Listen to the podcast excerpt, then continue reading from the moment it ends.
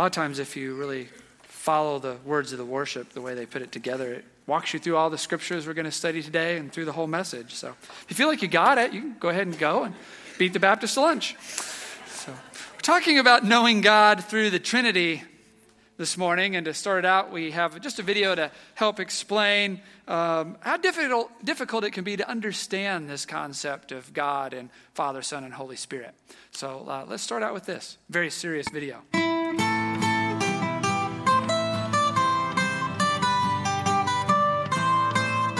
Okay, Patrick, tell us a bit more about this Trinity thing. Yeah, Patrick, tell us. But remember that we're simple people without your fancy education and books and learning, and we're hearing about all of this for the first time. So try to keep it simple, okay, Patrick? Yeah, real simple, Patrick. Sure, there are uh, three persons of the Trinity the Father, the Son, and the Holy Spirit, yet there is only one God. Don't get what you're saying here, Patrick. Not picking up what you're laying down here, Patrick. Could you use an analogy, Patrick? Sure. Uh, the Trinity is like uh, water, and how you can find water in three different forms liquid, and ice, and vapor. That's modalism, Patrick. What? Modalism, an ancient heresy confessed by teachers such as Noetus and Sabellius, which espouses that God is not three distinct persons, but that he merely reveals himself in three different forms. This heresy was clearly condemned in Canon 1 at the First Council of Constantinople in 381 AD, and those who confess it cannot rightly be considered a part of the Church Catholic. Come on, Patrick! Yeah, get it together, Patrick! Uh, okay, uh, then the Trinity is like uh, the sun in the sky, where you have the star and the light and the heat. Oh, Patrick. Come on, Patrick. That's Arianism, Patrick. Arianism? Yes, Arianism, Patrick. A theology which states that Christ and the Holy Spirit are creations of the Father and not one in nature with Him. Exactly like how heat and light are not the star itself, but are merely creations of the star. That's a bad analogy, Patrick. You're the worst, Patrick. All right, sorry. The Trinity is like uh, this three leaf clover here. I'm gonna stop you right there, Patrick. Yeah, hold your horses, Patrick. You're about to confess partialism. Partialism? Yes, partialism, a heresy which asserts that the Father, Son, and Holy Spirit are not distinct persons of the Godhead, but are different parts of God, each composing one third of the divine. And who confesses the heresy of partialism? The first season of the cartoon program Voltron, where five robot lion cars merge together to form one giant robot samurai, obviously. I've never heard of Voltron. Of course you haven't. It's not going to exist for another 1500 years now, Patrick. Yeah, get with the program, Patrick. I mean, really, Patrick. I'm going to stab you in the face, Patrick. Okay, that was probably a bit much. All right, I'll try again. Uh, the Trinity is like how the same man can be a husband and a father and an employer. Modalism again. All right, then it's like the three layers of an apple. Partialism revisited. Fine. The Trinity is a mystery which cannot be comprehended by human reason, but is understood only through faith and is best confessed in the words of the Athanasian Creed, which states that we worship one God in Trinity and Trinity in unity, neither confusing the persons nor dividing the substance, that we are compelled by the Christian truth to confess that each distinct person is God and Lord, and that the deity of the Father, the Son, and the Holy Spirit is one, equal in glory, co equal in majesty. Well, why didn't you just say that, Patrick? Yeah, quit beating around the bush, Patrick. Now let's all put on some giant green foam hats, get riotously drunk, and vomit in the Chicago River to celebrate our conversion.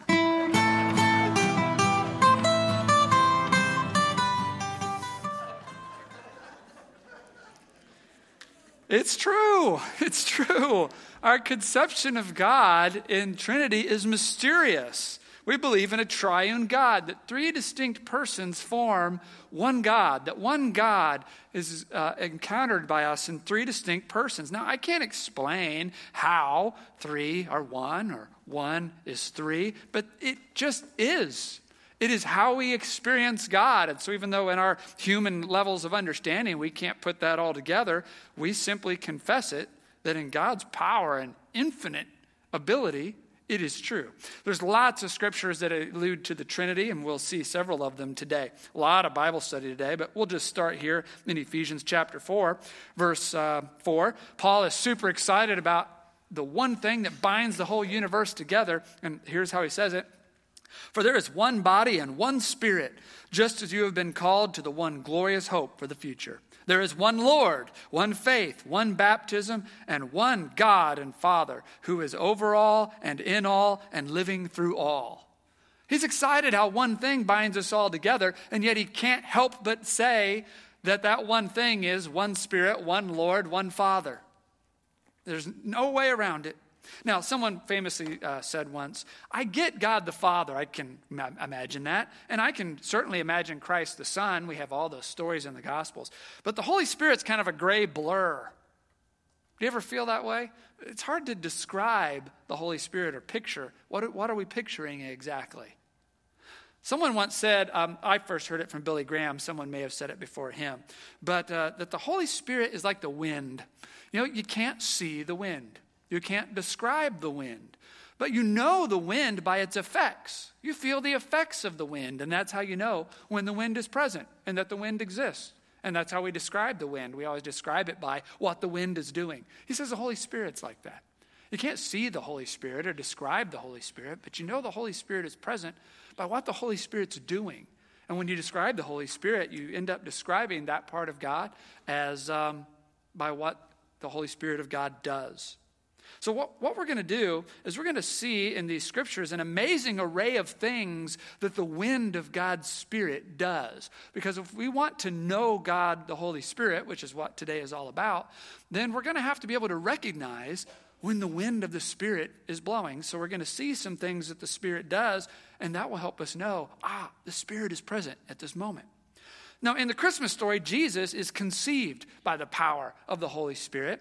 And in Hebrews chapter 9, verse 14, it says that everything Jesus did on the cross, he did by the power of the Holy Spirit. Uh, Hebrews chapter 9 says, For the, by the power of the eternal Spirit, Christ offered himself to God as a perfect sacrifice for our sins. So, even everything that Jesus is doing, from being born on Christmas until, until his crucifixion, is done by the power of the Spirit. The Spirit is in and all around everything Jesus does. Jesus is very excited that God is going to give us the Holy Spirit.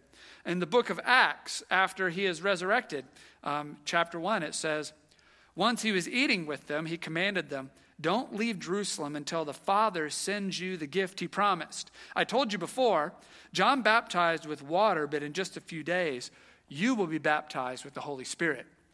Jesus is reminding them of something he said before the crucifixion in the upper room when they were all gathered there for the Last Supper, as it's sometimes called. And uh, Jesus says, I will ask the Father, and he will give you another advocate who will never leave you. He is the Holy Spirit who leads into all truth. The, word cannot re- the world cannot receive him because it isn't looking for him and doesn't recognize him. But you know him because he lives with you now and later will be in you. Jesus is already hinting that uh, he's going to be crucified, he's going to rise again, he's going to ascend to heaven, and they're going to receive this Holy Spirit. And Jesus is already hinting that it will be my ongoing presence because you're going to know him because you're with him right now, wink, wink, and soon he'll be in you. And so the Holy Spirit, um, he's telling us, is going to be his ongoing presence. Jesus calls the Spirit uh, things like the paraclete, the counselor, the advocate and talks about him being the ongoing presence of God. So it's going to be an ongoing discernment. It's going to help them and us apply all that Jesus taught and all that Jesus is to every situation of life. Uh, Jesus says that also in that upper room meal just a little bit later. He says, When the Spirit of truth comes, he will guide you into all truth. He will not speak on his own, but he'll tell you what he has heard. That's very interesting because that's how Jesus started his ministry. He says, I'm the Son, and I don't teach my own words. I teach only what I've heard from the Father. And now he describes the Spirit as exact, in exactly the same words. He will tell you about the future. See, the interesting thing is when we study words of Jesus like this, we're studying words bound to a time and a place. Don't we do this all morning long on Sunday? Anytime Jesus says something, we start in with this kind of talk. What did that mean in the first century? What, how would they have understood it, what Jesus said? So, what did that mean to them? And then, what could it mean to us?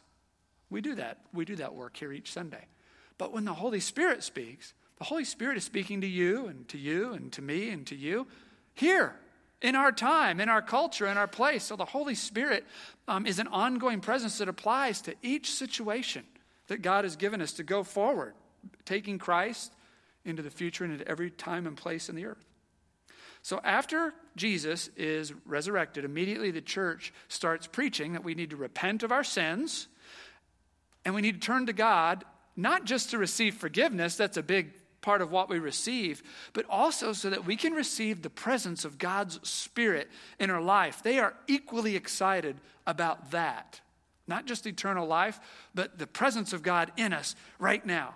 So here we are on Pentecost Sunday. Pentecost means 50 days um, following Easter. The cross has the red cloth because red is the color of Pentecost, it symbolizes the fire of the Holy Spirit.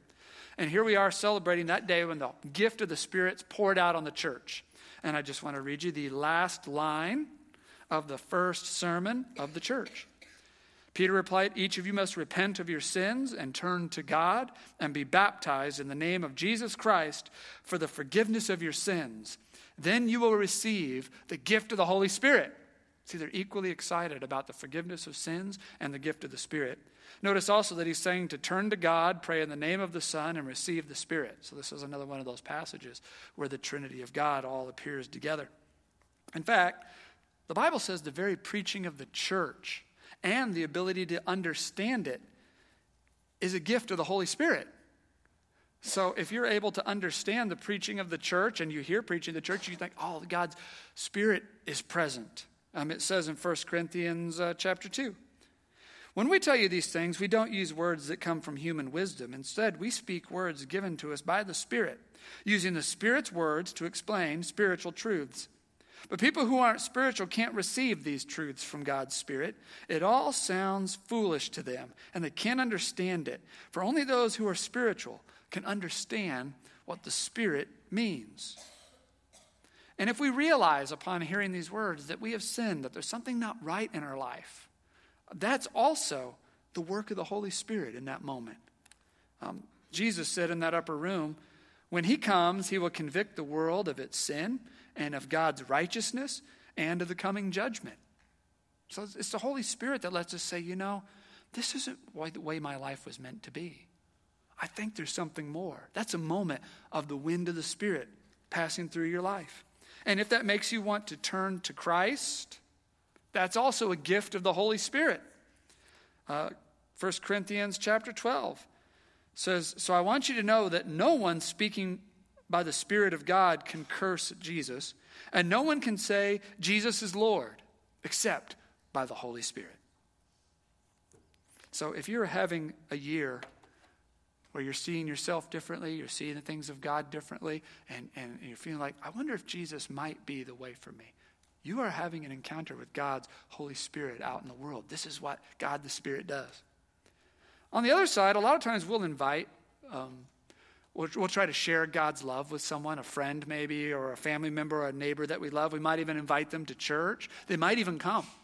And then we're sometimes unpleasantly surprised that they just don't get it. They're kind of like, meh. And we're thinking, how did it make such an impact on me? and it seems to have nothing for them. And so we pray prayers for folks like that, that they might let down their walls, that they would open their minds and open their hearts to the things of God. But a better prayer might be that they could have an encounter with the Holy Spirit that God's Holy Spirit can show them because that's a gift from the Spirit if you're able to read these words and hear them and understand them and see yourself as God sees you and, and, and want to invite Jesus into your life. Those are all gifts from the Spirit. Maybe we should pray that for our friends and our family and our loved ones, that they could also have this gift of the Holy Spirit. As we follow Christ and our lives begin changing and our hearts begin changing, our attitudes, that's called sanctification. And sanctification simply means to become more holy, which simply means to become uh, more about the things God is about. Or you could say to live more like Jesus lived. Well, that's also a gift of the Holy Spirit. The peace we feel when we're near the things of God, that's a gift of the Spirit. Second Corinthians chapter 1 verse 21 says that the Holy Spirit is actually God's down payment isn't that an odd phrase? It's God's down payment saying, once you have the Holy Spirit, that's kind of my guarantee that all the promises of these scriptures are going to come to you. So you don't have eternal life yet, but if you have the Holy Spirit, eternal life's coming. You may not have all the sanctification in your life that you want right now, but you have the gift of the Spirit, so it's going to happen. Um, so let's read 1 Corinthians chapter 1, verse 21. It's God who enables us, along with you, to stand firm for Christ. He has commissioned us, and He has identified us as His own by placing the Holy Spirit in our hearts as the first installment that guarantees everything He has promised us. So if God's still at work in your life, you're going to get there. You're going to get there. And as sanctification begins to change us and we look and more act like Jesus, guess where that comes from? Anyone? Hey, all right. Someone paying attention. But the Holy Spirit produces this kind of fruit in our lives love, joy, peace, patience, kindness, goodness, faithfulness, gentleness, and self control. There's no law against these things. We're going to take a moment here. I'm going to read those again. Pick out one that you could use today. The Holy Spirit could bring you one of these qualities today. I know we'd like to have all of them when we, we'll get there. Um, let's just pick one for today. And we'll have a time later in the service when you can pray that the Holy Spirit would bring this to you. What could you use today is it love? Is it joy? Could you use peace or patience? Kindness? What about goodness or faithfulness? Maybe you would like the Holy Spirit to bring you gentleness or self control. There's no law against these things. Those who belong to Christ Jesus have nailed the passions and desires of their sinful nature to his cross and crucified them there. Since we are living by the Spirit, let us follow the Spirit's leading in every part of our lives. Let us not become conceited or provoke one another or be jealous of one another. Couldn't that last line have been written to our social media culture? Let us not be conceited or provoke one another or be jealous of one another. Don't we need the power of the Holy Spirit in this electronic alternate world we've created? And I'm so thankful for our social media team here at Lakeland that's bringing the fruits of the Spirit into that place. We haven't always had that there. And when you're at your wits' end and you don't know how things are going to turn out, when you don't even know what to pray for, you ever been in this situation? Could be for yourself or you're praying for someone else, and you pray, Oh Lord, I pray this would just change. And then you think, oh, but if that changed, then they've got this mess that's going to be a problem. And so, well, but if I pray for that, then this. You don't what to pray for. I have a friend who's such a mess. He's got his life in such a twisty knot that I don't know what part to pray for that it won't cause a worse problem. It's almost like, well, I don't want to go into it, but it's just a big, it's just a huge mess, and I don't know how to pray. And, and we can be in that situation. There's this wonderful passage in Romans 8 that says the Holy Spirit in that moment can pray for us. Listen to this.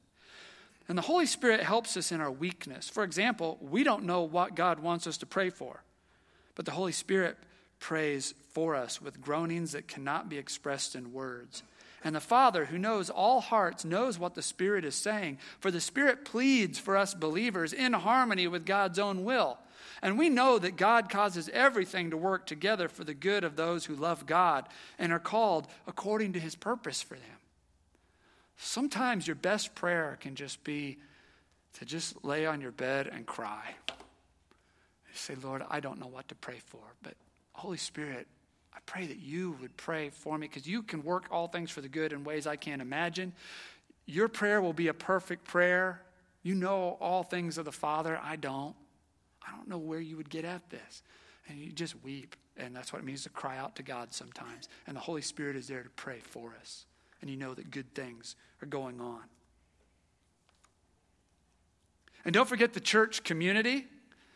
God, the Holy Spirit, is making this community here at Lakeland, and it's making the community up the hill at United Methodist and down the road at New Springs and all the churches in town and around the world. The Holy Spirit is the engine of the church equipping it for good work in the world. So never forget the church as a place where the wind of the Spirit blows. We had a whole um, conference back in March about the call and God's power in the church. So, if you have this awareness of the types of things that the Spirit does, then when these types of things come into your life, you can say, Oh, now I'm in the presence of God's Holy Spirit. And the next time you find yourself not smart enough, not strong enough, not wise enough, or influential enough for the difficulty you face, then you can request the aid of the Holy Spirit. Maybe your difficulty this morning is just believing in God. Maybe all this is very, very hard. You can pray.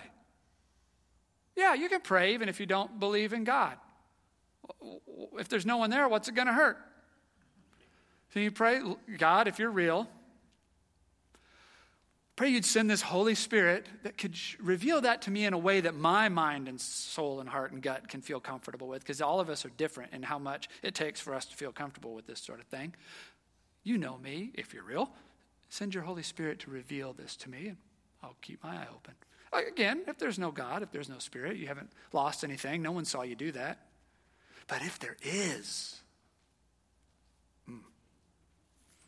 Maybe there's something in these scriptures you struggle with and you think, I, I, I can't believe that. that. I don't know about that.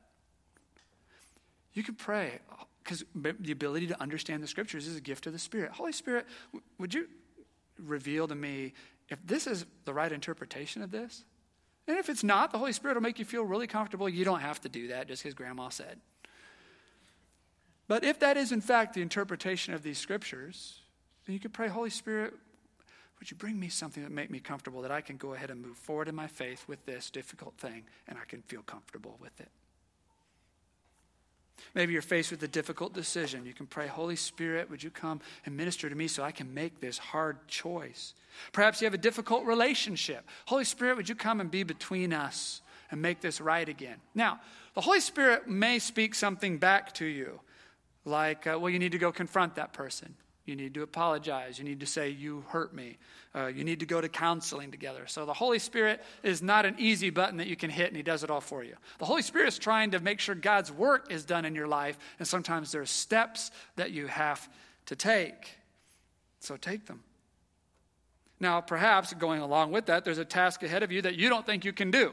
Maybe it's the thing the Holy Spirit asked you to do. You can pray, Holy Spirit, I'm going to have to have you go with me to give me the ability to do this thing that I cannot do. Maybe there's a sin you can't overcome. You've tried and tried. You can request the Holy Spirit. In fact, if you go to Mercy Street on Saturdays at 5:30, that's our 12-step ministry, and the 12 steps are really just 12 steps that teach us how to ask the Holy Spirit to remove these defects of character that we obviously cannot remove ourselves. Trying harder does not work just write that down. Trying harder does not work. It doesn't. And then uh, the 12 steps, like, why does it take 12 steps? Because usually we, we ask God to do something, then we take it back and try to do it ourselves. So you need 12 steps to teach you how to ask God and leave it with God and trust God. And you can go to Mercy Street for uh, substance abuse. You can go for sexual addiction. You can go because you have an anger problem. You can go because you are depressed. You suffer anxiety. You um, are stuck at a stage of grief that you cannot break out of in an appropriate amount of time. Um, you can go because you're codependent. You have an addict in your life. You just keep enabling him and enabling them, and neither of you are getting any better. Um, anything that's a hurt or a habit or a hang up that you need the power of the Holy Spirit to come into your life, you can go there for that. Maybe there's a positive trait that you wished you had more of peace or patience or kindness or gentleness or self control. And you can pray the Holy Spirit to bring you these positive traits. And you know what? Getting one of the fruit of the Spirit into your life is no small thing. It's not like, oh, a little more gentleness will make the life a little bit easier. It can revolutionize everything. Just one character quality. Take kindness, for instance, and listen to this story. Larry and Joanne were an ordinary couple. They lived in an ordinary house on an ordinary street. Like other ordinary couples, they struggled to make ends meet and do the right things for their children. They were ordinary in yet another way. They had their squabbles. Much of their conversation concerned what was wrong in their marriage and who was to blame. Sound familiar? Until one day when the most extraordinary event took place. You know, Joanne, I've got a magic chest of drawers. Every time I open them, they're full of socks and underwear, Larry said. I want to thank you for filling them all these years. Joanne stared at her husband over the top of her spectacles. What do you want, Larry? Nothing. I just want you to know I appreciate those magic drawers. This wasn't the first time Larry had done something odd, so Joanne pushed the incident out of her mind until a few days later, Joanne, thank you for recording so many correct check numbers in the ledger this month. You put down the right check number 15 out of 16 times. That's a record. Disbelieving what she heard, Joanne looked up from her mending. Larry, you're always complaining about my recording the wrong check numbers. Why stop now? No reason. I just wanted you to know I appreciate the effort you're making. So Joanne shook her head and went back to her mending. What's gotten into him? She mumbled. Nevertheless, the next day when Joanne wrote a check at the grocery store, she glanced at her checkbook to confirm that she had put down the right check number. Ah, why do I suddenly care about those dumb check numbers? She asked. She tried to disregard the incident, but Larry's strange behavior intensified. Joanne, that was a great dinner, he said one evening. I appreciate all your effort. Why, in the past 15 years, I bet you fixed over 14,000 meals for me and the kids. Gee, Joanne, the house looks spiffy. You really worked hard to get it looking so good. And even, thanks, Joanne, for just being you. I really enjoy your company. Joanne was growing worried. Where's the sarcasm, the criticism? Her fears that something peculiar was happening to her husband were confirmed by 16 year old Shelley, who complained, Dad's gone bonkers, Mom. He just told me I looked nice. With all this makeup and these sloppy clothes, he still said it. That's not Dad, Mom. What's wrong with him? Whatever was wrong, Larry didn't get over it. Day in and day out, he continued focusing on the positive. Over the weeks, Joanne grew more and more used to her mate's unusual behavior and occasionally even gave a grudging thank you. She prided herself in taking it all in stride until one day something so peculiar happened she became completely discombobulated. I want you to take a break, Larry said. I'm going to do the dishes. So please take your hand off that frying pan and leave the kitchen. Long, long pause. Thank you, Larry. Thank you very much. Joanne's step was now a little lighter, her self confidence higher, and once in a while she hummed. She didn't experience blue moods much anymore. I rather like Larry's new behavior, she thought. That would have been the end of the story, except one day another most extraordinary event took place. This time it was Joanne who spoke. Larry, she said, I want to thank you for going to work and providing for us all these years. I don't think I've ever told you how much I appreciate it. Larry has never revealed the reason for his dramatic change of behavior, no matter how hard Joanne has pushed for an answer, and so it will likely remain one of life's mysteries. But it's one I'm thankful to live with. You see, I am Joanne by Joanne Larson. And if you want to know God the Spirit after you request the Spirit's aid, you will have to wait. You can't just throw up prayers to God and then jump off a cliff and say, Catch me. You must then wait for the response of the Spirit. Look for how the wind begins to blow. Uh, look for changes in your heart. Look for changes in even what you feel compelled to pray for. Look for a change in your circumstances. Watch for words in Scripture that come up now suspiciously at just the right moment, or words in a worship song that touch you right in the moment. You kind of freeze right on that lyric. Everybody else sings on, you're kind of stuck on that last line. Or a person in church who uh, says just the right thing at just the right moment. Remember that the church is run on the engine of the Holy Spirit's power. And so you should go to church I mean, the great thing about the Spirit is that the Spirit's inside you and everywhere you go, home, work, etc. But a lot of what the Spirit used to speak to us, Scripture, worship songs, other people who are filled with the Spirit, um, that is all here in, in large, you know, doses. And so a lot of what the Spirit does is at arm's length all around us here in this service. So you want to come here because there's a lot of stuff the Spirit could just easily move your direction here. And then, whatever the Spirit says to you, you need to obey the Spirit. Spirit may ask you to do a difficult thing, and you think, I could never do that. I could never confront someone and say, I'm sorry, or say, you hurt me. I could never go to counseling with my spouse. We're not, a, we're not the counseling type. I could never go into a 12 step meeting. That's for, you know, those people. I could never try to forgive someone. But know if the Spirit asks you, then the Spirit intends to go with you and give you that ability. The same Spirit that walked the road to the cross with Jesus is the same Spirit that wants to walk this road with you. And so take courage and do what the Spirit has asked you because you're not going to be alone. In that moment, you are in God's will in God's presence and filled with the power of God's own Spirit. And that's why, when this is all done, that you'll be saying, I give all the glory to God because I couldn't have done that. I don't do things like that. But God's Holy Spirit was with me and He did it. And I praise Him. And I give Him all the glory for what just happened. And that's what it means to know God, the Holy Spirit. One of the great things about Christ's death and resurrection is that it cleanses us so that we can become temples of the Holy Spirit. The temple of God had all this symbolism to remind us God's holy and you're not. Okay, God's presence was in this little curtained off area. Only a priest could go in there, and only once a year. He was barely holy enough to show up once one day a year in that space. And so there was a lot of that. But God was in the middle of the village to say, I want to be with you. Well, when, G- when Christ dies on the cross, the curtain in the temple is torn open. And the church begins to speak that now all of us become temples of the Holy Spirit. Christ made it so that God's presence can dwell right inside of us. And that is an exciting and powerful, powerful thing. Right alongside eternal life is the prospect of going through life from this moment and forever with the presence of God's Holy Spirit in us. And Jesus made that possible when he took a loaf of bread and he said, This is my body broken for you. I'm about to do something amazing. Jesus took a cup and he said, This is my blood of the new covenant poured out for the forgiveness of sin. That's what's going to make this possible. As often as you eat this bread and drink this cup, you remember my death till I eat and drink it with you in my Father's kingdom.